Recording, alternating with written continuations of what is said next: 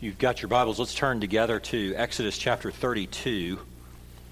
Exodus 32. In your bulletin, uh, I say that I'm going to go through the end of the chapter. I, I tend to be optimistic by uh, nature, and then I start doing the work that I intend to do. And uh, I, I determined that nobody actually wanted to sit under a 75 minute sermon. I wasn't sure y'all could hang with me, so I actually cut off the last two points of this sermon. We were, it's going to be shorter than 75 minutes to the collective sigh of the congregation. Let me remind you where we are in chapter 32. Uh, Moses, everything we've heard so far about this golden calf has been explained to us because Moses is up on the top of the mountain meeting with the Lord. And this is a 40 day conversation. The Lord has revealed everything about the tabernacle. And you'll remember as we were walking through Exodus at that spot, we needed to bring the plane up a little bit so that we didn't focus on every single detail. But now we've come to what you might call a negative climax in the book. The story of the golden calf, we're going to bring the plane down in this spot. And over the next two or three chapters, we're going to spend some significant time talking about what's here. And the reason that we're doing that is because as I mentioned last week, this is called a, a second fall of man.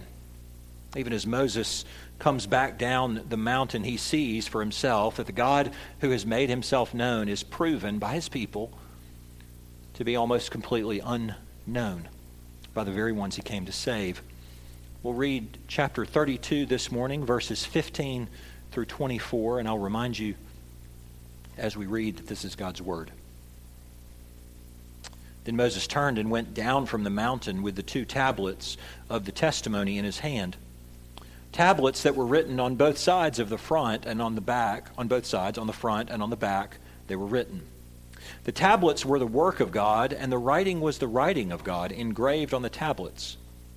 When Joshua heard the noise of the people as they shouted, he said to Moses, There's a noise in, of war in the camp. But he said, it's not the sound of shouting for victory or the sound of the cry of defeat, but the sound of singing that I hear. And as soon as he came near the camp and saw the calf and the dancing, Moses' anger burned hot. And he threw the tablets out of his hands and broke them at the foot of the mountain. He took the calf that they had made and burned it with fire and ground it to powder and scattered it on the water and made the people of Israel drink it. And Moses said to Aaron, What did this people do to you that you have brought such a sin upon them? And Aaron said, Let not the anger of my Lord burn hot. You know, the people, that they're set on evil. For they said to me, Make us gods who shall go before us. As for this Moses, the man who brought us up out of the land of Egypt, we do not know what's become of him. So I said to them, let any who have gold take it off. So they gave it to me, and I threw it in the fire, and out came this calf. This is God's word. Let's pray. Our Lord in heaven, it is your word, and so we pray that you would grant to us the ministry of your Holy Spirit so that we could know you and see you and hear you. That you would give us ears that we might hear what your Spirit says to the church. And Father, we also ask that you would grant to us once again that a wicked, sinful, crooked stick like me would be used of you to point the narrow way to Christ Jesus. In whose name we pray. Amen. You know, people sing for a lot of different reasons. We sing in worship because God has designed us so that worship song is able to lift our hearts above ourselves so that we actually are, are, are, are, carried above the mundane. It reinforces the truths that we confess, the scriptures we study. It reinforces the, the prayers that we pray. And as simple as it seems, it actually causes us to be nourished and strengthened while we sing these psalms and hymns and spiritual songs. The Bible says that these songs are lifted to heaven and they are to the Lord a pleasing aroma. We declare the glories together of the King who reigns and rules. What you sing says something about what's going on within your heart. And so that's the reason we sing substantive texts of Scripture. Songs are powerful. I was recently driving down the road and I heard an old country song that I hadn't heard in a number of years. I turned it up, I began to sing the chorus, and then for the rest of the day I was singing that chorus. I watched a video of my nephew recently who went to sing for a group of folks in a nursing home outside of Nashville. And in one moment, I was smiling while I watched the residents interact with the song. The next moment, I was trying to make sense of the salty, wet substance that was coming out of my eyes because the beauty of the lyrics was so powerful. The songs we sing tell us something about what's going on in our hearts. And that's what makes the song that Joshua hears so troubling. It is loud and raucous. It's the sound of a party that you're sort of afraid to walk in on. It's the sound of sin and sinners, and it's ugly and it's evil. And yet, those sounds are the sounds of the human heart. Songs and sounds that declare that, that in his heart, man actually treasures and values sin. So the account is written from the sense that you and I are almost walking down the mountain with Moses and Joshua so that we can identify with them. We carry with them all the clarity that they had, all the shock, all the righteous anger over the wickedness that they find. And yet, you recognize, even as you come down the mountain, a strange tension. Because even as you feel the disgust that Moses feels, you sort of think, I I think I've sung those songs myself. There are times in all of our lives where we have sung the very voice, the very songs that they sing. And as we take this text and we begin to examine it closely, you'll hear your own voice because it is the song of sin and sinners, which means if you can relate to that tension, you are precisely the very people that God came to save through Christ. Christ atones for sinners only. I have broken this text down into two points, not the four. We'll just simply deal with songs and stories. We'll start with the songs. Last week you learned in the first part of chapter 32 how the, how the mercy of God and the justice of God was met together through this mediator as Moses pleads for God's people. And so from the top of that mountain, Moses intercedes and he actually averts a disaster that God would have been justified to bring. Just as he put thousands of Egyptians to death in one night of the Passover. His divine justice, to be fair, if it was unmediated, he could have ended the entire Hebrew race at the base of the mountain. Paul says their example was written down for our instruction that we might not desire evil as they did. The Lord relented from disaster. And then you turn to verse 15. Moses turned and went down the mountain. And so Moses moves from that which is so incredibly glorious to that which is so disgustingly inglorious. And he carries with him these two tablets, two identical copies of the Ten Commandments, and they testify to the fact that Yahweh has made a covenant relationship with these people. One of these two tablets is going to be God's copy. It testifies that the King of glory heard his people when they cried out in slavery under Pharaoh, and Yahweh came in and destroyed his enemies. He delivered his slave people to freedom, but the other copy is for the people. It's going to remind them, of course, that they testified. All that you've said, Lord, all that you've said we'll do. It's a promise of their faithfulness. Verse 16 says the tablets were the work of God, the writing was the writing of God, and it was ingrained on the tablets. So you see, one writer said this is probably the most valuable two items on the face of the earth at the time. It's the work of God, it's the writing of God. It's meant to speak of permanence, but it's also meant to speak of, of what a treasure, what a value it is. So that one scholar says later when Moses breaks them, the reader suddenly appreciates the severity of the sin that would have caused him to do something so destructive to something so precious. to be really clear, we've already heard what's happening from, from God's description on the top of the mountain. But as Moses is our narrator, part of the reason that verses 15 through 24 are here is so that you and I can hear and see feel the evil as Moses felt it. Joshua is hardwired to be a military man. And so that's the filter that he tries to translate the sounds. He goes, I, I, don't know. It's, it's the sound of, no, it's not the sound of victory. It's, it's not even the sound of defeat. They're singing, but it's so loud. In fact, the way that the language is written there gives us this hint the word choice tells us that what he's hearing is a, is a complete loss of self control. It's a mixture of sounds. I love the way one scholar described it. It's drunk people singing, it's men shouting as they chase women, it's women screaming while they're being chased by men, it's people fighting over the alcohol and the food, it's men fighting over women, it's women fighting over men. Joshua's probably thinking, I haven't heard anything like this since Egypt. And that is the point. These are the kind of sounds that pagan worshippers thought would rouse their gods if they would simply be noisy and raucous and engage in all of this foolishness. It's the sounds of sin.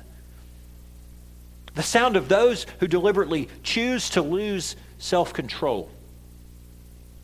It's absolutely counter to what the Bible describes. In fact, in the scriptures, self control is not only a fruit of God's Spirit at work in believers, Galatians chapter 5, but it's also a quality which is meant to be nurtured because it's valuable to your own growth in Christ likeness. 2 Peter 1 6.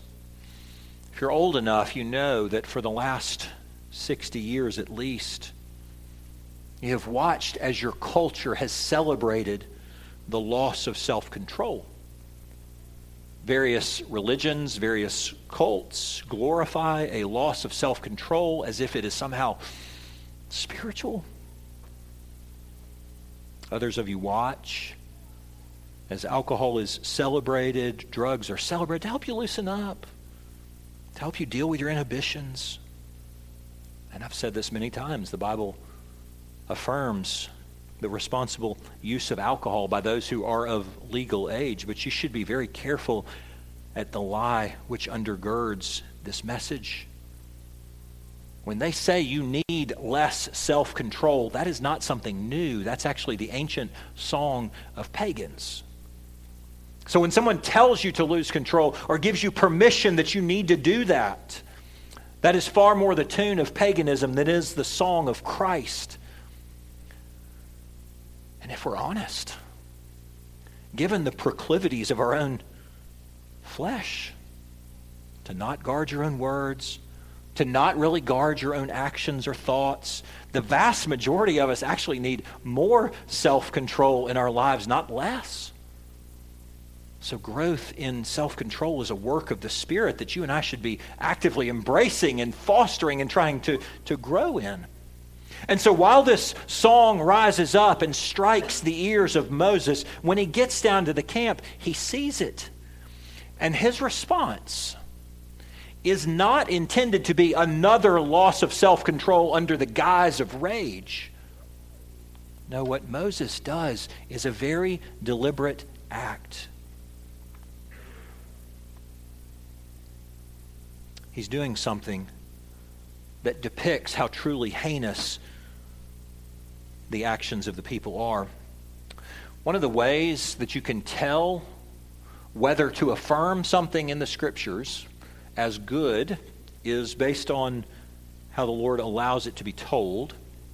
But then, secondly, how he responds. Number one, God does not rebuke Moses over these actions. God's not afraid to rebuke Moses over anger. He'll do it in Numbers chapter 20 later when not when, he is when Moses is tired of the people, he strikes the rock twice. Moses is not allowed to enter the promised land. In that place, God says, Your anger was sin. Not here. Moses is not mad or frustrated with how he's being treated. He's actually outraged with how God has been treated. The, the second reason here is this phrase. It says Moses' anger burned hot, verse 19, which is exactly the way that God's anger was described in verse 10. In fact, this is, a, this is a phrase that is used really commonly, more than 50 times in the Old Testament. And almost every time it's used, it's applied to the way God's anger is described. Not like it's just flowing off the handle, but like justified anger. You might say that Moses and God agree on how serious this is. So Moses breaks the tablets as a physical picture of what the people have already done. These really precious stones engraved by God are meant to preach a message of covenant faithfulness. And the people said, No, we'd rather create a God of our own with our own hands that look something like a bull so that when we begin to live out his practices, we look like beasts ourselves. Moses breaks the tablets, verse 19 says, at the foot of the mountain. Does that detail matter? It does. Before the Ten Commandments were given by God back in chapter 19, back at the base of that mountain, that's the place where God invited them to come and worship Him. It's the place where God came to meet with His people. In fact, chapter 24, verse 4 says, This is the one place where an approved altar should be built by Moses and Aaron to worship the true God. And so Moses breaks the tablets on that spot in order to signify you've broken faith with the Lord on the very spot where he revealed himself to you. Is there something there for you to notice? How many of us have broken faith with the Lord in the very places, the exact spot where he's revealed himself to us? The precise places that He's shown you His kindness, His generosity, His grace, and I'm no longer talking about geography. Any Christian who's dealing with addiction knows what I mean. It's the very places where God's convicted me of my sin, where He's revealed my need for Christ, where I've come running for Christ. That's strangely the same ground upon which I keep coming back to break covenant faithfulness with Him again and again and again. Others of you look at your blessings, your spouse, your friendships, your house, your cars, your church. These are actually all ways that the Lord has been good to you. And yet, so easily, the ground upon which you once called it God's goodness is the very ground in which you call God's goodness into question. God, you know my wife. You know my husband. You know what he's like. You gave him to me. God, this house, everything breaks all at once. I hate it here.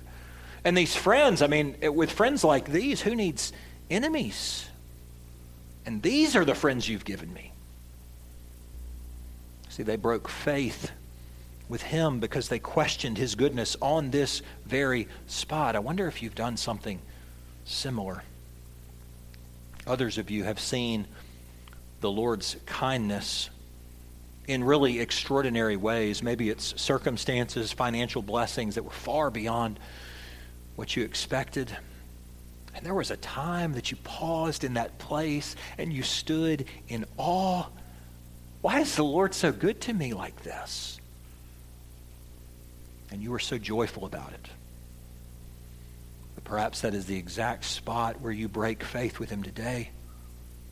Where you ignore His kindness, you forget His goodness to you, you begrudge your job, your position, this opportunity, ah, and perhaps the financial resources that He has showered upon you. That's the very territory that you now hold most tightly. We can't afford to give to the Lord because, of course, the economy and inflation and all that.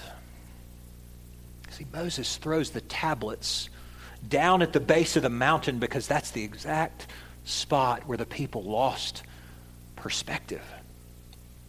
The Lord is enough for me. They said, No, the Lord's not enough for me. He hasn't been good to me. He hasn't been generous. He has not been sufficient. He's made all of these things hard for me.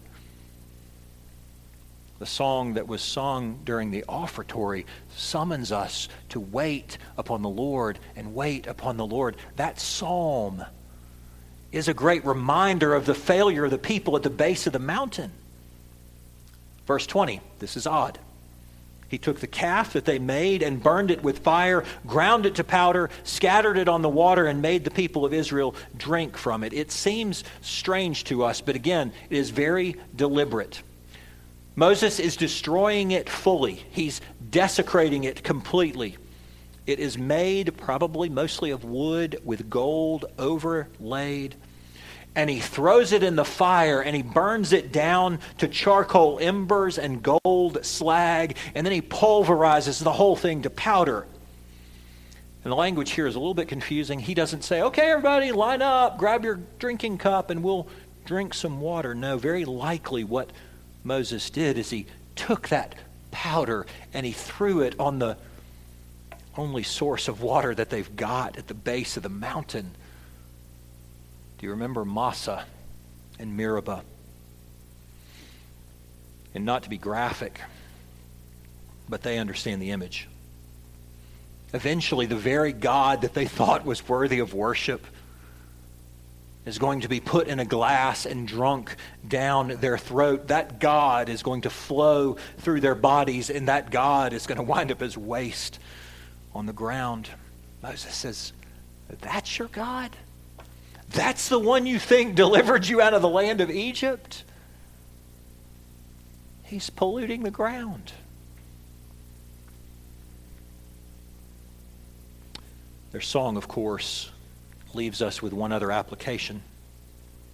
Do not forget that the dust of the golden calf was once the gold that was hanging in their ears. It was a gift that was given to them by God. The riches that were bought by the Lord's work of salvation were, were squandered, and these particular gifts will never be used and enjoyed again. And so, if you have tasted Christ, learn from them. Let us not squander the rich spiritual gifts that have been bought, to, bought for us by the Lord in His salvation. Don't squander the ministry of His Word. Don't squander the works of the Holy Spirit in your life. Don't squander the blessings of fellowship and community within the body of Christ. Don't squander the privilege of prayer. Christ atones for sinners only. People like them and us. We've talked about their songs. Now let's talk about stories. Aaron's example is uh, useful, not because he's honest, but because his absurdity actually reminds us of our own. Moses rightly comes and he confronts Aaron. You have brought such a great sin on this people. And what does Aaron do? The very first thing he does is deflect it. Verse 22 Relax. Don't get so upset. You see, he makes it sound like Moses is the one who's overreacting. It's a clever tactic. I've used it myself, and you probably have too. It's a smokescreen. A person confronts you with your real sin, you turn it on the one who brought it up. And if it was your child, it would be so obvious that you would laugh at it. Hey, buddy, you need to pick up those toys. Why are you yelling at me? And then when adults do it, it is so much more devious. It is so much more vengeful. So, friends, when you're confronted with an issue of sin, is your first response to that friend or brother or sister who loves you, is your first response to say, back off? It's none of your business. In that case, you are hurting not them, but yourself you're, in fact, despising a gift that God has given you to help you see yourself. Then, secondly, Aaron shifts the blame, the middle of verse 22. He says, You know the people. They're set on evil. They said to me, Make us gods who shall go before us. And as for this Moses, the man who brought us up out of the land of Egypt, we do not know what's become of him. This is so subtle by Aaron. He blames the people, and then he sticks a little jab in there for Moses. I mean, Moses, you know what they're like. I mean, these are wicked folks. They're the ones who thought of it.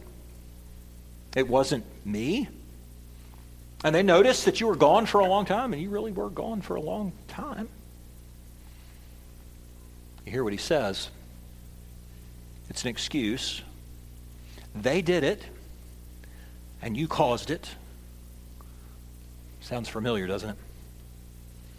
Confronted with sin, this is what people really do very often. They find someone else to blame. I found it funny in my study, a certain pastor made a list of the excuses and comments that he'd heard over the years. He said, Well, she looked at me funny. Well, you know, I think I did that because my parents never really loved me. Well, I did it because I knew my husband didn't care about me anyway. Well, I did it because my wife wasn't meeting my needs. Well, the whole thing blew up, of course, because my elders didn't handle the situation right. My boss didn't treat me fairly. I only pushed her because she was yelling at me. Oh, he pushed me first. That's why I pushed him back. Well, they went behind my back. They were talking about me. Everyone was doing it. It seemed really normal. Excuses for sin. You've heard those. You've probably said some of your own as well. Truth is, if you're looking for someone else to blame, you'll always find someone else to blame. And almost always, when you shift the blame like that, there really is some bit of truth in your excuses. In a fallen world, I'm sure you have been sinned against. And as painful as that is, you actually can't control any of that. You can only control how you respond. Most of us could find the, the tiniest thread of another person's sin buried in the midst of our laundry pile of dirty sins. And so instead of making that one single thread the excuse for why your pile is so dirty, what if you were to take that thread and pull it out and lay it aside and trust the Lord to deal with the thread of another person's sin? And then turn and actually look honestly at your own pile of dirty laundry. Own that pile before Christ. And so, if you, in a conflict or a frank discussion, find that you are always turning and taking that thread of someone else's sin and peering at it under the microscope, it may be because you're looking in the wrong microscope. Perhaps you should turn and look at your own. Thirdly, Aaron recasts the story. In fact, what he does, of course, he slants it in his favor to minimize his own deliberate actions. And so if you chuckled when you read verse 24, it's because you pick up on the absurdity. Listen to it. So I said to them, Let anyone who has gold take it off. So they gave it to me, and I threw it in the fire, and out came this calf, which is so different from how the story was told back in verse 4 when God told the story. He said Aaron received the gold from their hand. He fashioned it with a graving tool and he made a golden calf. But Aaron is saying, no, it was actually a random set of circumstances. I'm a, I'm a minor character in the play. In fact, what happened was the stars lined up just right, and out popped a golden bull. And God is not fooled. God saw what happened, which is why down at verse 35, God's going to call this the bull that Aaron made. And so, if God is not fooled, then why such an absurd retelling? Some might say that he's recasting the story. Some might call it spin. But of course, the Lord is not fooled. What it is is dishonesty. It's lying to yourself. It's lying to others. Why does he do this? Why do you and I do this? Why do we recast our ugly stories? We recast them so that we can shrink our sin down into the smallest possible microscopic spot. So that I do not feel or notice the weight of my guilt some of you, I'm sure, have stories that you've been telling for years, and they conveniently take your sin out of it. In fact, writing this sermon, I, I thought of so many stories that I tell that way myself. Spin. is a trick to make us feel better about ourselves, to minimize the severity of who I really am and what I really do. Think about your worst stories. The ones that you know deep down, if told fully, you would be laid bare. And it doesn't have to be the stories of long ago, it could be your worst stories from today. I'm not saying you and I should go around and constantly tell the whole world about each of our individual sins. But Aaron's absurdity teaches us that there is something which is dormant in your heart and mine. It's dormant in even God's people. It is what one Puritan writer called the exceeding sinfulness of sin. It's the residuals of your flesh, the remnants of the man of sin that once reigned in you. And here's what that stain produces it produces in you a willingness to lie to yourself and to others so that you don't seem as sinful as you really are. Again, I'm not suggesting you tell everyone. I'm suggesting to you that Aaron got to this place because he's been lying to himself. He didn't just create this story on a whim, it's the, it's the one that he's been rehearsing in his own mind. It's the one he's been telling himself. That's actually the part that's so deeply spiritually dangerous. Because when you minimize your own sin, you avoid encountering the very God who is willing to forgive you. How would you know if you were lying to yourself spiritually? Aaron's example is actually very helpful. To be sure, if somebody was coming up to celebrate this story with him to celebrate his craftsmanship over this golden bull. He'd be all over it. He'd laugh. He'd go, I know, I was completely drunk. I can't believe that this is what I made. It's beautiful. Happy to receive the congratulations. But when a voice of conviction comes over that same story, Aaron is quick to call it some weird accident of circumstances. I really wasn't even involved. Aaron should have said, I caved. It's on me. You and the Lord left me in charge, and I gave into temptation, and I'm the one who made the idol. You see, when you and I tell stories like these, we're not avoiding our sin, we're avoiding the forgiveness. We're actually avoiding the gateway to the path of grace. Honesty over your sin is the gateway of grace. Stopping at verse 24, then. Is there any hope for them? Is there any hope for us? Yes, our hope is found in embracing the broken tablets which have been thrown on the ground in the very spot of their sin. Because you remember that their mediator came down the mountain and he broke those tablets as a testimony that they are the ones that have broken the relationship with the Lord your mediator. The Lord Jesus came down from heaven. And he didn't throw down the tablets, he actually had to throw down himself in the very spot where his people had defiled themselves. On the very specific ground of their sin and rebellion. In fact, the cross confronts us with so much honesty that you and I cannot deflect it. We cannot shift the blame. We cannot recast the story because the cross says that your sin is so very specific and so very personal and so very deliberate. It was so heinous that the Son of God had to suffer death that I deserved, that you deserved.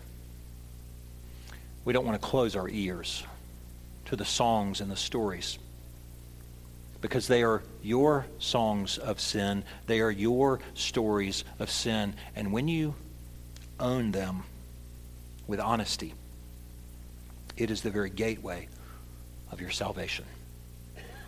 Christ atones for sinners only, like us. Let's pray. God in heaven, we see ourselves at the base of this mountain. We thank you that your Son has come to the base of the mountain and thrown himself down to be crushed for our transgressions and bruised for our iniquities. By his stripes we are healed. We pray, God, that you will bind this word to our hearts and give your people comfort and peace in the Lord Jesus Christ. We pray all this in the name of Christ our Lord. Amen.